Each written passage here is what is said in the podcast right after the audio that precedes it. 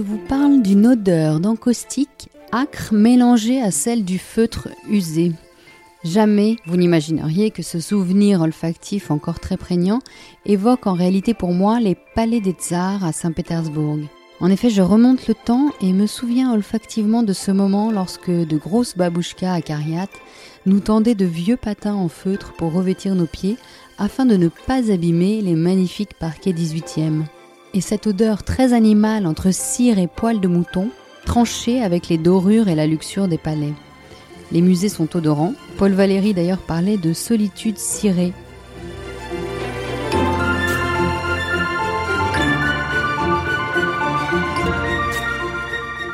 Docteur en muséologie, Mathilde Castel s'est intéressée au rapport que l'institution muséale entretient avec les odeurs.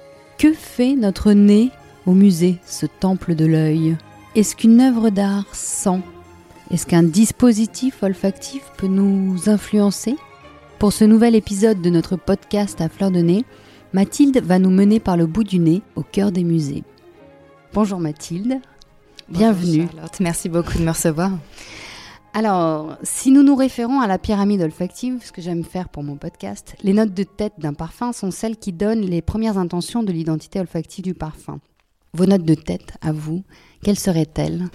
Écoutez, mes notes de tête à moi, j'aurais tendance à dire qu'elles sont euh, très lactées. J'ai des souvenirs euh, de biscuits, de choses qui rappellent vraiment le goûter quand on est petit. Et euh, j'ai toujours eu une grosse affinité pour, pour cette dimension un peu vanillée, si on reste vraiment dans cet univers -là de la pyramide olfactive. Après, je vous avoue que j'aime beaucoup explorer. J'aime beaucoup être surprise lorsque je sens un parfum. J'ai eu l'occasion d'être très très souvent surprise lorsque j'ai ouvert les narines dans un musée.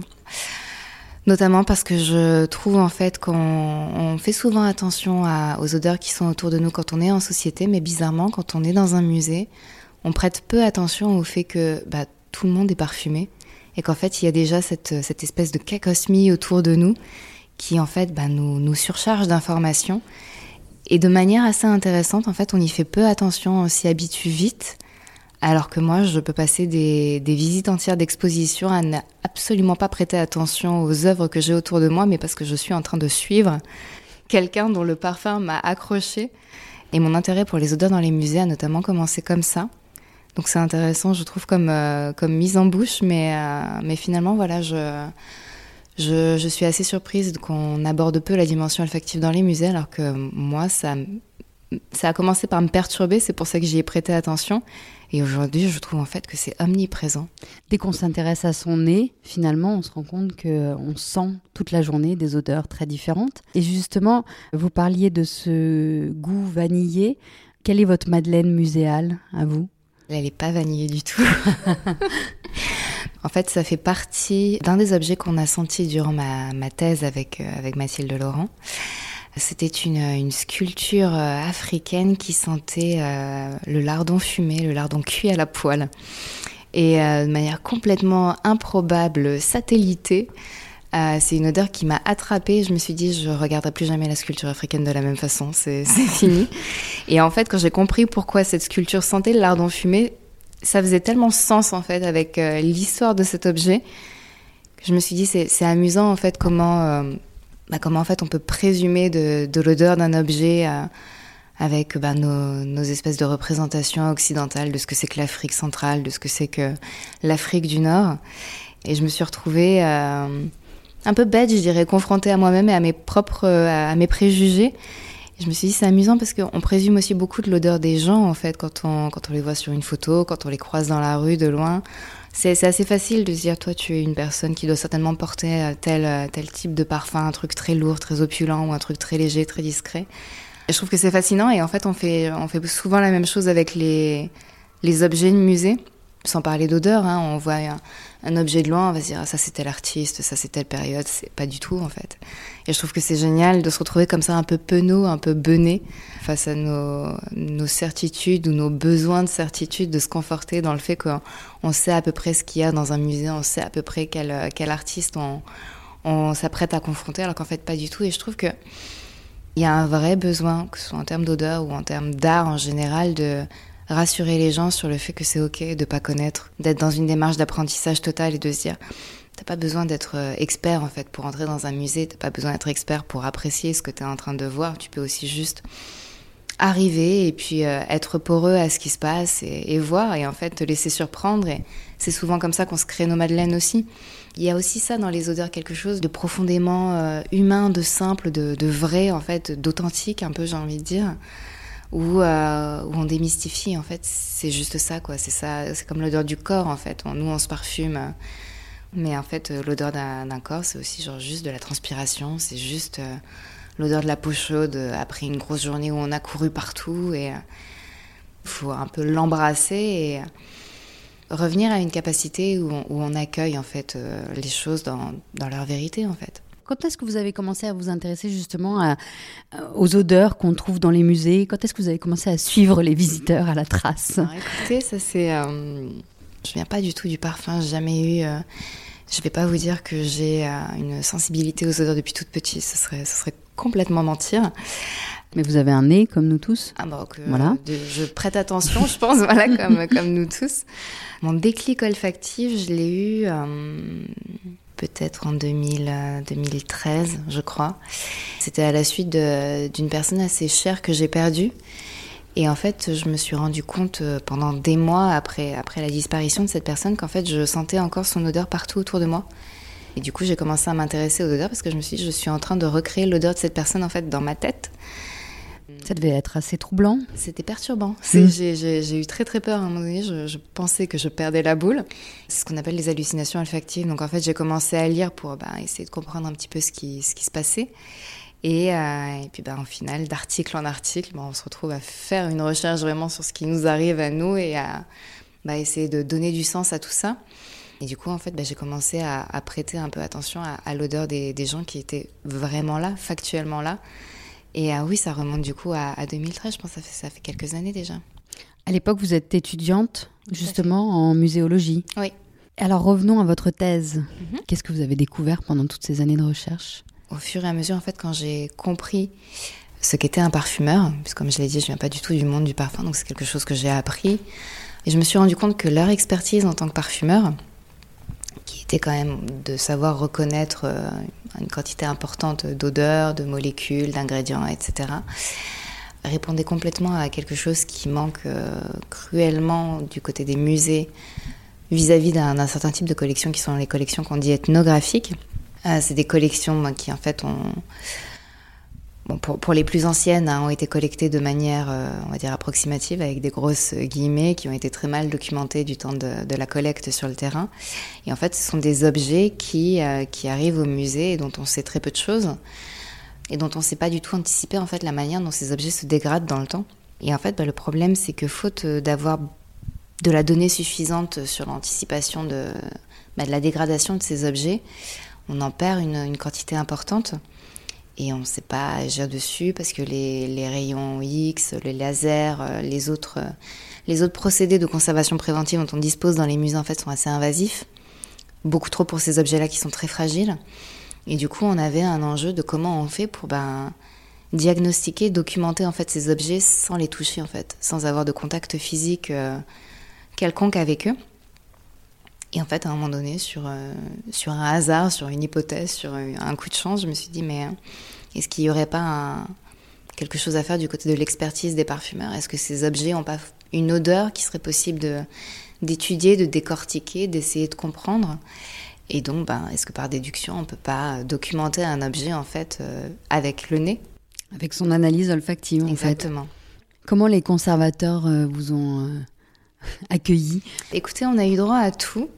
On a eu euh, le, type du conservateur hyper supporter qui a, qui a vu un moyen bah, de, poser un nouveau regard sur des collections qui côtoyaient depuis des années. Et puis c'est aussi un, c'est important pour eux parce que bah, c'est des conservateurs qui connaissent parfaitement leur collection sur le bout des doigts et qui bah, des fois sont un peu pas blasés on va dire mais du coup ça euh, remet un petit coup de fouet on se dit ah, c'est potentiellement euh, Dites-moi, j'écoute. Euh, s'il y a des choses nouvelles à savoir sur cet objet que je pense maîtriser par cœur, je, prends. On a eu quand même la chance que ce soit la majorité des conservateurs sur lesquels on est tombé.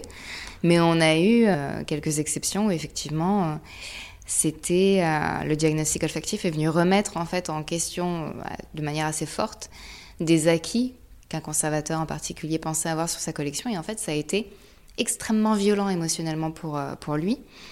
On s'attaquait en fait à à quel point il était proche de cet objet, à quel point il était familier, à quel point il était suffisamment attentif à, à cet objet. Donc on, a tapé, et c'est souvent le cas avec les odeurs, quelque chose d'extrêmement profond, en fait, de très émotif, de, très fort, de très, de très viscéral. Donc on n'a pas été très très bien reçu au cours des séances. On a eu des, des no-go assez régulièrement parce que justement la personne ne voulait pas prendre le risque qu'effectivement on lui confirme qu'en fait... Il avait tort depuis des années. Et je n'ose pas dire tort, mais moi rétrospectivement j'en garde un souvenir incroyable parce que je trouve qu'on a eu de vrais contacts humains aussi avec ces, avec ces personnes et, euh, et on a eu de vrais échanges de fond en fait.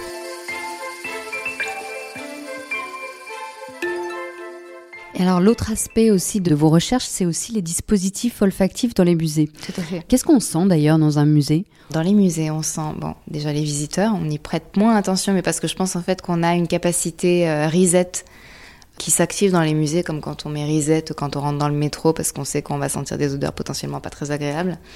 Il y a dans certains musées l'odeur de la cire, l'odeur du parquet, l'odeur de... Voilà, il y a des, des musées avec énormément de boiseries qui ont une odeur très caractéristique. Des musées qui sentent le formol, des musées d'histoire naturelle qui sentent le formol en fonction de là où on est, des musées de pharmacie aussi. Après, on a de plus en plus effectivement d'installations olfactives qui arrivent dans des musées à l'initiative au moins en partie d'un artiste qui a été mobilisé, souvent qui collabore encore avec des maisons de parfums ou avec des, des parfumeurs indépendants. Je pense qu'on est, euh, dans une phase d'exploration un peu de comment il est possible en fait de créer des odeurs parce que ben, tout simplement l'odorat en fait prend de plus en plus de voix, on va dire. Après, je pense que quand on arrive dans le dans le dur, dans comment on fait, euh, voilà, se servir en fait de l'odeur que dégagent naturellement des objets, que ce soit de la nourriture, que ce soit des matériaux, etc. Ça tient pas dans le temps.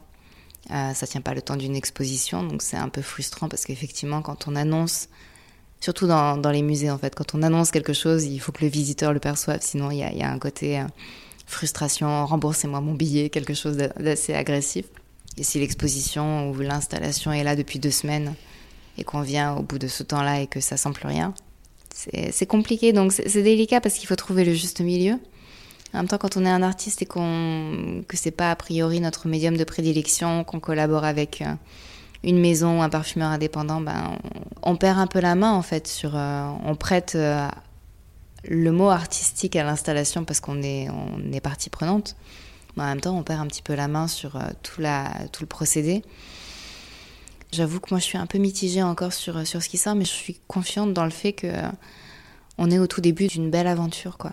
Et euh, j'ai hâte de voir la suite, mais c'est vrai que du coup, ma, le volet de recherche sur les dispositifs olfactifs visait plus à recenser justement tout ce qui a pu exister jusqu'à présent, parce que des fois ça peut remonter quand même à très loin. Oui, j'ai vu que les premières expériences dataient du 19e siècle. Oui, tout à fait. En fait, les, les, les parfumeurs donc, qui étaient déjà installés dans des, dans des entreprises, Guerlain notamment, qui, a, qui était extrêmement présent, euh, si ce n'est leader, on va dire, dans les expositions universelles, qui en fait profitait bah, de cette opportunité de, de, se montrer pour en fait faire reconnaître leur profession de manière plus noble en fait parce que le métier de parfumeur il était très bric-à-brac en fait. Parfumeur ça faisait aussi bien des parfums que des savons. Et en fait ils se sont servis des expositions universelles pour petit à petit bah, se resserrer sur le parfum et se donner une, une carrure euh, bah, plus plus cohérente avec leurs ambitions, en fait, qui était tout simplement bah, de, faire le métier que font nos parfumeurs aujourd'hui, en fait.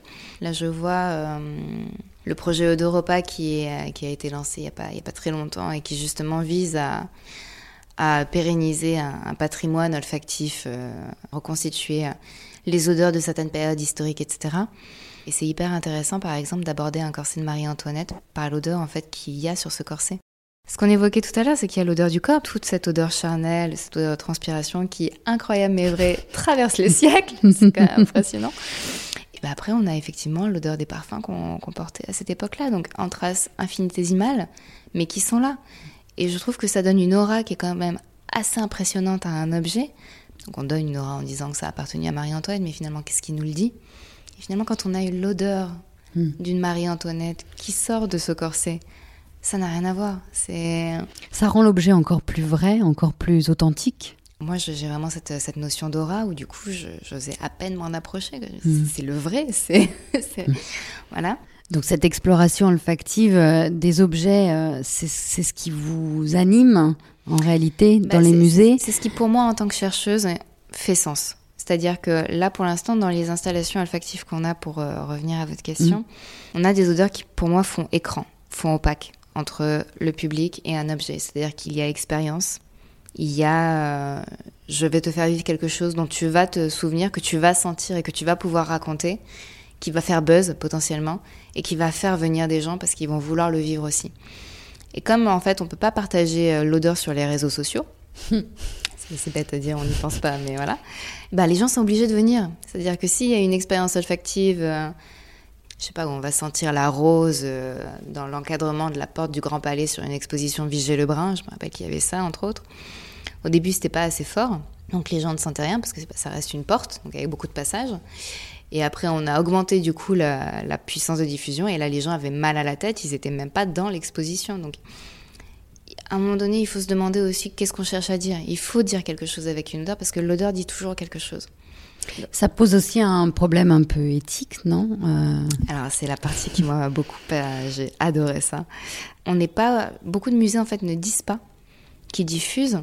Donc il y a une installation qui est olfactive, ne le souligne pas, pas toujours pour justement se prémunir du fait que si jamais ça sent plus, eh ben on va pas avoir de plainte. Parce que si on n'a pas dit que ça sentait quelque chose, a priori ça peut être une installation qui est jolie. Il y a de plus en plus de, dispositifs olfactifs qui esthétiquement, visuellement sont agréables aussi à regarder. Il y a de plus en plus ça. Donc certains musées peuvent se dire sur un malentendu, c'est juste euh, un display euh, voilà, qui est là. Mais en fait le problème c'est que bah, il y a de la manipulation en fait à un certain niveau parce que bah, une odeur ça induit le marketing olfactif, ça va être diffuser une odeur de chocolat dans un magasin de vêtements, parce que potentiellement la personne va se sentir mieux, en appétit, gourmande, va vouloir acheter. Donc du coup, bah, on diffuse ça. On ne le dit pas, bien sûr, que ce magasin est parfumé au chocolat, mais on va le faire. Dans un autre magasin, on va diffuser de la lavande, parce que ça va apaiser, parce que dans les transports en commun, il y a des fois des, stations de métro où on diffuse de la lavande, parce que ça calme les gens, du coup, ça minimise le risque de conflit, etc. dans, dans les transports en commun. Et des fois, dans les musées, ben, les odeurs influent sur, euh, sur les personnes. Les musées n'en ont pas forcément conscience, parce que c'est pas eux qui choisissent les odeurs, souvent. Qui choisit les, odeurs ben, Ça dépend, en fait. Ça dépend de la commande, ça dépend de la rencontre, ça dépend de... Par exemple, euh, je ne veux, pas, je veux pas citer de, de noms d'indépendants, euh, parce que j'en connais certains et pas d'autres. Mais le, propos est le même, c'est-à-dire que souvent les musées voilà, ne savent pas dans quoi ils mettent les pieds en fait quand il est question d'odeur. Ils savent que ça marche bien, que ça peut faire venir des gens de manière affluente en fait sur deux semaines potentiellement. Du coup en fait ils, délèguent, ils commandent en disant voilà on voudrait euh, bah, euh, un dispositif olfactif sur telle exposition, voilà le topo, ils envoient le dossier de presse. Ils envoient ça à un indépendant. Et puis bah, l'indépendant revient avec bah, un dispositif ad hoc ou, euh, ou, un dispositif déjà un peu nomade qu'ils ont dans leur catalogue. Et puis une sélection d'odeurs pensées en fonction de la thématique de l'exposition qui leur semble cohérent par rapport à l'exposition, mais est-ce qu'ils pensent à, à, ce que ça va faire sur un enfant? Est-ce qu'ils pensent à ce que ça va faire sur une personne âgée? Non. Et c'est pas un problème en soi parce que ben, potentiellement, souvent, ça va être heureux. Parce que les gens sont, sont assez loquaces. Dès lors qu'ils perçoivent une odeur, c'est, vous le savez, hein, j'imagine, mm. c'est, euh, c'est un billet d'entrée qui est formidable. Et je me rappelle d'ailleurs de, de visites olfactives qui avaient été faites sur l'exposition Fragonard amoureux au musée du Luxembourg par les équipes du MIP de Grasse et qui avaient trouvé la formule que moi je trouvais hyper, euh, hyper intelligente d'associer en fait euh, ben, des, des, odeurs à des, à des tableaux mais en fait, la médiatrice disait voilà, c'est mon association personnelle, j'associe bah, l'iris à tel tableau pour telle et telle raison. Et ensuite, il y avait un, temps d'atelier. Bah, du coup, on présentait quelques ingrédients euh, au, groupe, euh, au groupe de visiteurs et on les invitait en suivant à faire leurs propres associations entre bah, les ingrédients euh, qu'ils venaient de découvrir et les tableaux. Ce qui fait que c'est très drôle hein, parce que j'avais pas du tout prévu de faire ça, mais j'ai fait l'expérience. J'ai pris le contact de trois personnes qui ont fait la visite avec moi à la sortie de, l'exposition. Je les ai rappelées cinq mois plus tard. Elles se rappelaient du tableau, elles se rappelaient de l'odeur qu'elles y avaient associée et elles, elles se rappelaient pourquoi. Et donc en fait, potentiellement, on n'aurait pas fait ça. Les personnes se rappelleraient absolument d'aucun tableau de l'exposition, peut-être, je sais pas. Mais je trouve que ça crée en fait un lien privilégié, mais d'un ordre tout autre et euh, beaucoup plus fort, beaucoup plus dans l'émotion en fait, moi beaucoup moins dans l'intellectuel. Et potentiellement, elle se rappelle pas de de l'année euh, à laquelle euh, Fragonard a peint ce tableau, de pourquoi, de qu'est-ce que ça parlait, de qui ça représentait, mais on s'en fiche en fait. C'est pas ça le, c'est l'expérience en fait qui est encore vivace et c'est moi comment je me suis impliquée dans ce tableau via l'odeur. Et je trouve que c'est ça en fait qu'il faut, c'est ça qu'il faut exploiter. Oui, ça, je l'ai lu justement dans le hum, très intéressant ouvrage que vous avez euh, publié euh, avec euh, la revue Né, qui s'appelle Les dispositifs olfactifs au musée. Et dans cet ouvrage, vous avez justement l'interview que vous avez faite avec, avec cette dame du MIP. Et ce que j'ai trouvé très passionnant, euh, c'est quand elle vous, elle vous répond à un moment donné, elle vous dit, ce qui est génial avec les odeurs, c'est que c'est un peu comme un brise-glace, c'est que tout d'un coup, les gens euh, se mettent à, à, être beaucoup plus familiers avec elle, lui touchent euh, l'épaule, lui racontent des choses personnelles. Et elle dit, c'est, les odeurs qui permettent ça, justement, cette, cette familiarité. Et tout d'un coup, c'est comme si les œuvres d'art sortaient de leur carcan muséal et institutionnel et que, et que que les visiteurs se permettaient d'avoir un rapport euh, tout à fait personnel euh, avec, euh, avec elle Tout à fait. Bah, en fait, ce qui est formidable avec les odeurs, c'est que ça brise en fait toute la dimension institutionnelle de ce qui se passe dans une expérience au musée. C'est-à-dire que moi, je ne suis plus visiteur. Toi, tu n'es plus la médiatrice qui détient le savoir et qui donc du coup a cette espèce de de supériorité. De rôle un peu de professeur. De, rôle un peu impressionnant, etc. Là, on n'est plus dans une institution où je ne sais pas trop comment me comporter, où je ne veux pas faire de faux pas, où je me sens observée par, euh, par les surveillants de salle, etc. On est en fait moi humain, toi humain, et euh, il y a quelque chose qui se passe, et comment en fait on crée du sens autour de ça. Et ça se fait de manière tellement... Euh, c'est instantané. Et ce qui est génial, c'est que bah, on a tous euh, des madeleines, on a tous un rapport aux odeurs, on a tous... Euh, mais on n'en parle jamais. Donc en fait, quand on tend la perche à quelqu'un pour le faire, c'est comme, euh, en fonction de l'âge de la personne, c'est peut-être une opportunité qu'elle attend depuis 40 ans, 50 ans, 20 ans, je ne sais pas. Mais c'est quelque chose que, éventuellement, elle n'a jamais fait. Et du coup, elle se, elle se retrouve avec une espèce d'âme d'enfant à dire Mais oui, je me souviens, mais. Et, et c'est c'est absolument saisissant en fait quand on le fait parce qu'il y en a qui nous sortent des trucs impressionnants. Et on s'en sert d'ailleurs beaucoup dans les hôpitaux encore pour, euh, mm. pour les personnes qui sont atteintes d'Alzheimer parce qu'on se dit en fait la mémoire. Euh, la mémoire olfactive est la plus persistante. Exactement, mm. voilà. Et c'est impressionnant. Il y, a des, il y a des sessions qui sont enregistrées qu'on peut trouver sur le net mais qui, qui font pleurer quoi. C'est. Et c'est beau. C'est beau.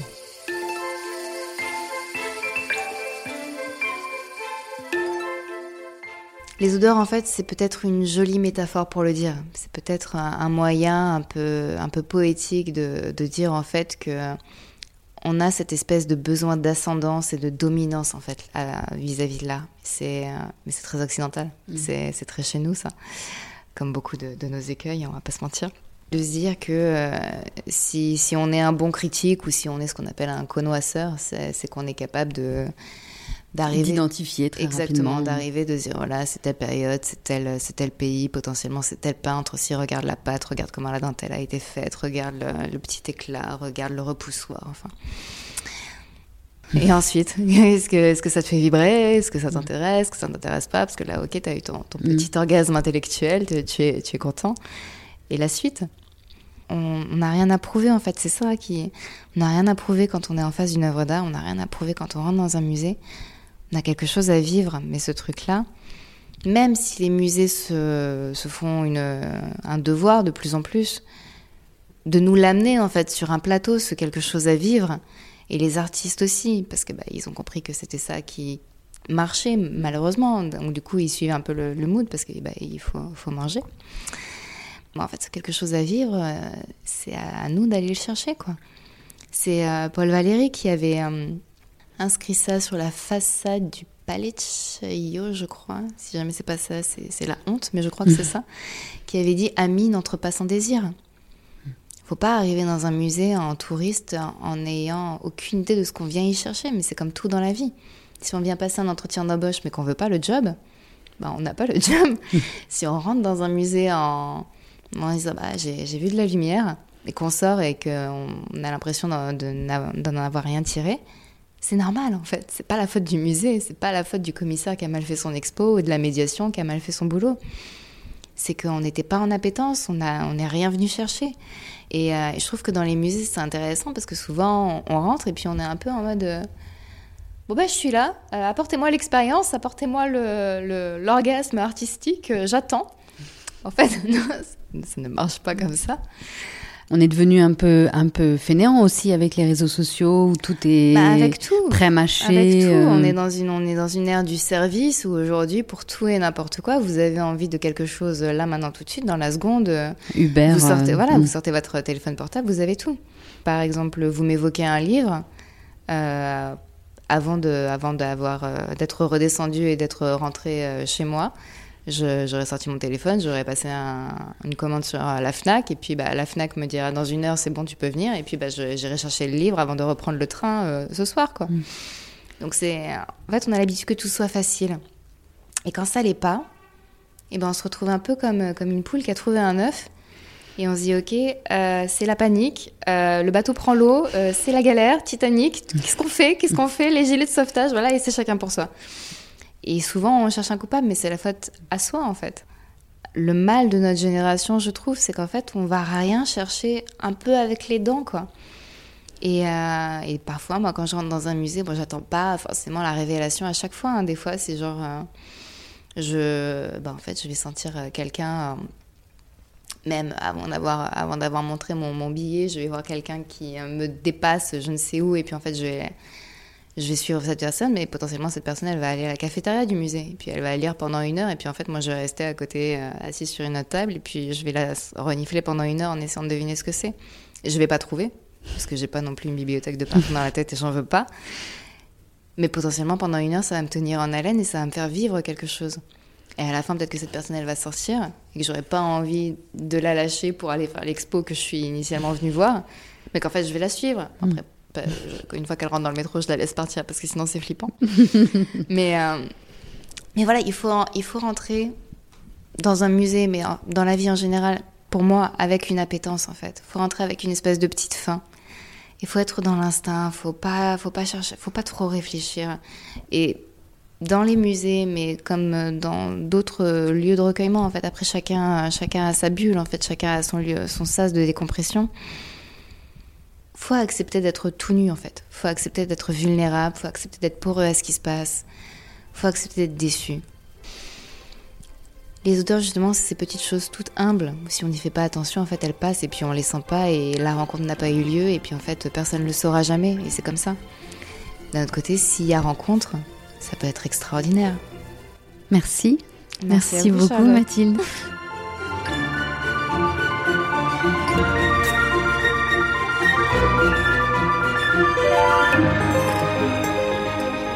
Merci chers auditeurs pour votre oreille attentive. Ainsi votre nez est maintenant prévenu et lors de votre prochaine visite en musée, il sera j'espère en alerte pour reconnaître d'éventuelles odeurs ou suivre, pourquoi pas, certains visiteurs à la trace. Et pour notre prochain podcast, je vous propose de comprendre le fonctionnement de notre nez et de répondre à de nombreuses questions que nous nous posons tous les jours en mettant à terre certaines idées reçues.